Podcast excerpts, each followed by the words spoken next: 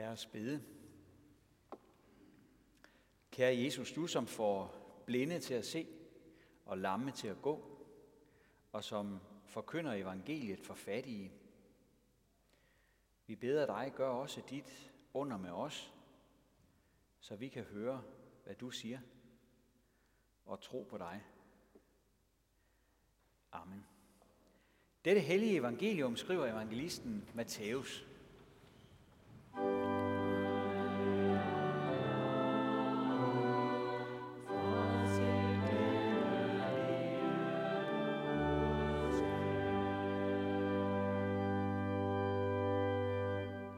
Da Johannes i fængslet hørte om Kristi gerninger, sendte han bud med sine disciple og spurgte ham, Er du den, som kommer, eller skal vi vente en anden?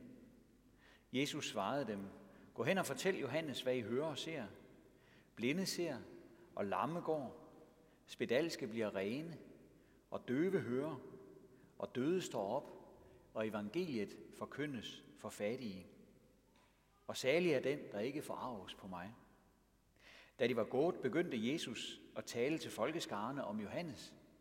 Hvad gik I ud i ørkenen for at se? Et siv, der svejer for vinden? Nej. Hvad gik I ud for at se? Et menneske i fornemme klæder? Se, de, der bærer fornemme klæder, findes i kongeslottene. Nej, hvad gik I ud for at se? En profet? Ja. Jeg siger jer også mere end en profet. Det er om ham, der står skrevet, jeg sender min engel foran dig. Han skal bane din vej for dig. Amen.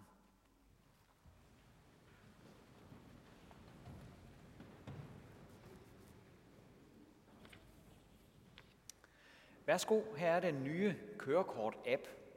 Fra nu af behøver vi ikke længere huske det fysiske kørekort, når vi skal køre bil i Danmark. Vi kan lade kortet ligge hjemme i stuen, øh, og alligevel have vores ID med os, hvor vi står og går. I dag skal vi tale om ID, om vores identitet og om den identitet, som Jesus har. Lad os øh, begynde med en overskrift. Præstationskulturen gør os trætte og syge. Den overskrift er fra magasinet Geist, hvor højskolelærer Per Ladekær fortæller om tendenser blandt unge mennesker, han møder. Hans højskole er en bibelskole, og han siger, at der er sket en ændring blandt de unge de seneste år. For 10 år siden sagde de fleste af dem, at de tog på bibelskole for at lære Bibelen bedre at kende. I dag kommer de fleste for at få en pause i et kaotisk liv. Jeg lægger mærke til en kultur, som gør mange enormt trætte, siger læreren. Nogle bliver syge af den. Den forkynder, at man kan, hvad man vil, hvis bare man knokler for det. Det lyder umiddelbart godt, men det er en frygtelig løgn at leve på. For hvis jeg selv har alle mulighederne, så har jeg også kun mig selv at skyde skylden og skammen på, når jeg ikke lykkes med det, jeg gerne vil. I dag har vi hørt om Johannes Døber. Han var havnet i fængsel. Der sad han, fordi han havde læst for mig i Bibelen, så at sige. Han havde i hvert fald været så åbenmundet om, hvad der står i den, at han var blevet buret inde. Det er 2000 år siden, det skete. I dag havner mange også i en slags fængsel. Men det er måske, fordi vi læser for lidt i Bibelen og deler budskabet for lidt med hinanden. Så tager præstationskulturen over i stedet for. Den gør os ufrie, og så sidder vi i et fangenskab, fanget i præstationsræset. Vi kan godt nok gå omkring og gøre næsten, hvad vi vil, men der bliver noget fængselsagtigt over det hele alligevel, hvis vi tror, at vi selv er ene ansvarlige for vores liv. Derfor spørger jeg mig selv, om ikke det, Johannes spurgte om dengang, og det, som Jesus svarede, egentlig er toprelevant i dag. Jeg vil også prøve at svare på det, for lad os se på, hvad det var, der blev spurgt om, og hvordan svaret lød fra december måneds hovedperson. Johannes var en underlig profet. Han stod som en overgangsfigur mellem det gamle og det nye. Det gamle testamente og det nye testamente. Mellem den lovreligion, som jødedommen var gået hen og blevet, og det nye og befriende, som Jesus var kommet med. Her havde Johannes en helt særlig funktion. Han skulle forkynde for jøderne om, at de nu snart skulle møde Jesus. Det er derfor, vi hører om ham her i adventstiden, hvor vi også prøver at blive sporet ind på at møde Jesus i julen. Johannes havde forkyndt for en masse mennesker, og nu var han altså blevet sat fra bestillingen. Han sad i spjældet, og der hørte han rygterne om, hvad Jesus gjorde. Det kunne vi måske tro, at han ville blive opmuntret af, for Jesus havde faktisk gjort meget godt. Han havde forkyndt for mange. Han havde helbredt mennesker med forskellige kroniske sygdomme. Han havde også fået lamme til at gå igen. Han havde også fået en storm til at lægge sig og andre overnaturlige ting. Men Johannes kom faktisk i tvivl, da han hørte om det. Han synes nok, at det gik for langsomt. Han har sikkert forestillet sig, at verden ville blive helt anderledes nu. Jesus var jo kommet, han var frelseren fra Gud. Og kunne det så passe, at der ikke skete noget mere sådan epokegørende på én gang? Så han sendte bud til Jesus via sine venner og spurgte, er du den, som kommer, eller skal vi vente en anden? Altså, kan det betale sig at vente på dig, Jesus? Kan det nytte noget at fokusere på dig som vores redningsmand? Det går ikke alt for stærkt med det her. Og dine fortalere sidder i spjældet. Er du frelseren? Er du Messias? Må jeg have lov at se dit ID-kort? Jeg tror, at vi i dag, 2000 år senere, tit tænker på en måde, der ligner Johannes' Og så sætter vi måske vores lid til præstationskulturen. Hvis det går for langsomt efter den kristne model, så vil jeg selv skabe mening og værdi i mit liv. Måske går det også godt et stykke tid. Mange er gode til at markedsføre sig selv på sociale medier og mange andre steder.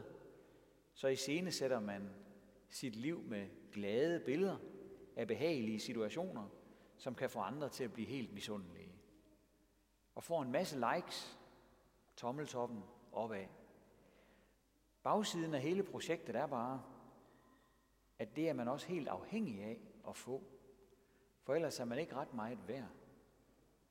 Man skaber jo selv sin værdi, og så afhænger ens værdi af, at andre kvitterer for den.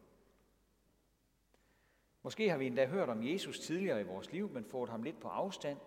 Vi fornemmede, at der var brug for noget mere hastighed, noget mere gennemslagskraft end den, vi umiddelbart kunne hente hos ham. Så gik vi selv ind i sagen og fik tilværelsen sat i et højere gear. Og det blev jo virkelig et højere gear for mange mennesker. Så højt, at man blev syg af det. Og til sidst ikke rigtig kunne svare på, om man havde nogen værdi i sig selv eller ej. Selv små børn kan i dag være på jagt efter anerkendelse på de sociale medier i en grad, hvor de bliver ulykkelige over ikke at kunne følge med. Og det er der også mange voksne, der er. Men så siger Jesus noget i dag, som kan hjælpe alle mennesker. På tværs af tid og sted. Han siger, glem lige et øjeblik, hvor meget og hvor lidt du selv gør.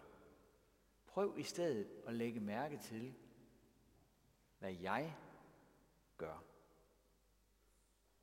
Og så kæder han det sammen med de mange løfter, der er i Bibelen om ham, skrevet århundreder, ja måske årtusinder for nogles vedkommende, før han kom til verden som menneske. Vi læser mange af dem, får dem repeteret i kirken her for tiden, for de bliver taget op i advent. I dag hørte vi for eksempel fra Esajas bog, blindes øjne skal åbnes, og døves ører lukkes op. Den halte skal springe som jorden, den stumme bryde ud i jubel, suk og klage flygter. Det var ord som det, Jesus henviste til i sit svar til Johannes i fængsel. Jesus var faktisk i fuld gang med at opfylde de her løfter fra elgamle dage. Han havde allerede fået blinde til at se, og fået døve til at høre, osv. Så opfyldelsen var i fuld gang. Det skulle Johannes blive stille og tænke over. Og det skal vi også tænke over i dag. Jesus arbejder. Han er i fuld gang med at opfylde alle løfternes ord fra alle gamle dage. Ikke et eneste af dem falder til jorden. Jesus tager dem simpelthen fra en ende af. Han gør ikke det hele på én gang, men der er et langt sejt træk over det, som er i fuld gang stadigvæk. Jeg talte for eksempel med en kvinde forleden dag, som havde haft store problemer i overvis efter en fødsel. Der var ingen, der kunne gøre noget ved det. Noget var brækket i hendes bækken, og knoglerne var groet skævt sammen. Hun havde ondt konstant og gik til behandlinger hos en fysioterapeut. Så var der en dag en anden kristen, der havde bedt for hende. Og hun kunne mærke på stedet, at der skete noget. Smerterne holdt op, og fysioterapeuten var nødt til at gå uden for at få vejret, da hun kom til behandling næste gang. Han kunne se, at der var sket noget umuligt, siden sidst hun var der. Noget, som ikke kunne lade sig gøre. Og sådan noget sker stadigvæk. Der er kraft i en kristens bøn. Vi får ikke altid den løsning, som vi beder om, og det er Gud, der bestemmer farten. Sådan er det altid. Men sommetider tager Jesus ID-kortet frem, så højt og tydeligt, så vi ligesom ikke kan være i tvivl. Så viser han, hvem han er. Det er dejligt, når det sker. Men han viser også sin identitet i det lange, seje træk, han tager for os. Her er ID-kortet ikke så opsigtsvækkende. Vi skal arbejde lidt for at få øje på det. Det er som, eller det er, når vi sammenligner de rigtig gamle løfter fra Bibelen med det, som vi hører om ham i prædiknerne. Og så trækker en forbindelse til vores egen fastlåste situation i dag. Det er en proces, som der går noget tid med, men det hjælper at være med til Guds tjeneste. Det hjælper at bede til ham. Det hjælper måske at høre nogle gode podcasts, hvor der bliver forkyndt om ham. Så tingene bliver forklaret for en, og man bliver hjulpet på vej lige så stille og roligt. Så toner hans ID-kort frem i det alt sammen, og vi får en vidshed ind over vores liv. En vidshed, som vi både kan leve på og dø på. En vidshed om, at han virkelig er den, som han siger, at han er. Og så bliver hans identitet et hvilested for vores identitet. Så får vi fidus til, at han virkelig er den, der kan få døve til at høre, fordi vi begynder at høre, hvem han er. Og vi får tiltro til, at han kan få lammen til at gå, fordi han frier os ud af vores lamme præstationskultur, som vi sidder fast i. Vi er uendelig værdifulde for Gud. Det behøver vi ikke bevise, siger han. Og vi begynder også at fornemme, at suk og klage flygter, som der stod i de gamle skrifter. Livet bliver ikke bare sådan nemt og sjovt, fordi man bliver kristen. Det er ikke et eventyr, det handler om. Øh, det foregår i virkelighedens verden, og den er tit vældig svær at være i. Men når vi lytter til Jesus, så vokser der noget nyt frem i vores liv. Noget, som er vigtigere end alt det tunge og triste. Noget, der kan holde os oppe, når vi sidder i vanskeligheder til halsen. Så lad os bruge adventstiden i år til at få undersøgt noget mere om ham, Jesus. Han har vist sin identitet her på jorden en gang, og det gør han stadigvæk, når mennesker søger ham og beder til ham. Og han siger, den der kommer til mig, vil jeg aldrig støde bort. Ære være faderen og sønnen og helligånden, som det var i begyndelsen, så også nu og altid og i al evighed. Amen. Og lad os rejse os og ønske for hinanden, som apostlen gjorde. Hvor Herres Jesu Kristi nåde, Guds, vor Fars kærlighed og Helligåndens fællesskab være med os alle.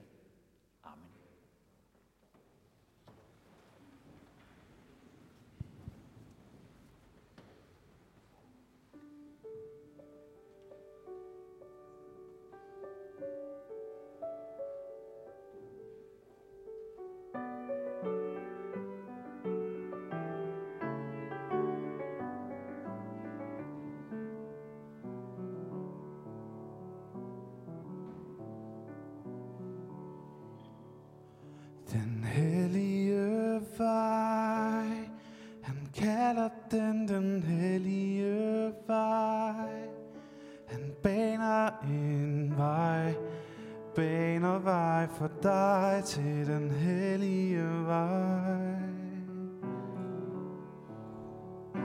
Hellige vej, han kalder den den hellige vej. Han baner en vej, baner vej for dig og mig til den hellige, hellige vej.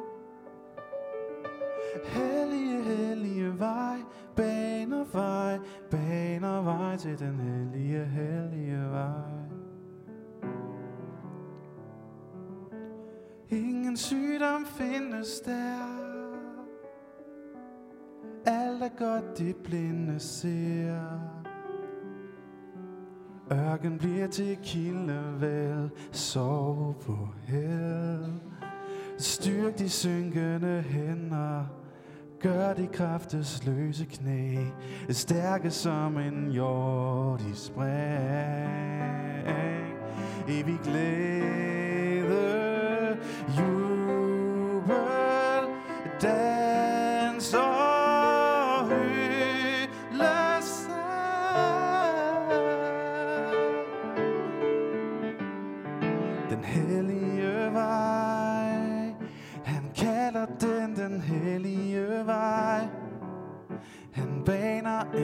vej Baner vej for dig til den hellige vej.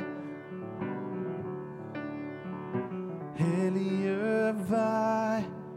Han kalder den den hellige vej. Han baner en vej baner vej for dig og mig til den hellige, hellige vej. Hellige, hellige vej, baner vej, baner vej til den hellige, hellige vej. Endelig er vi kommet hjem, favner dem vi ser igen.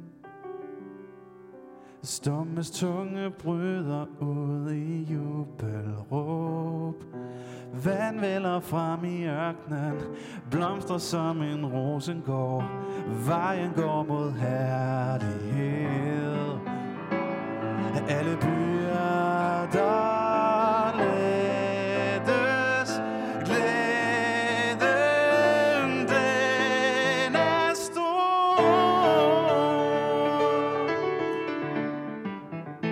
hellige vej.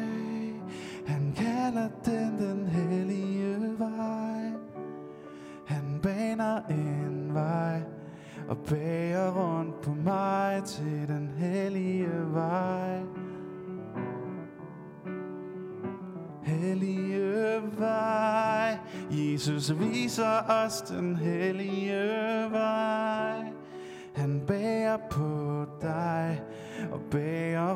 på mig til den hellige vej. Han elsker jo dig og offrer sig, så du kan komme med på den hellige vej.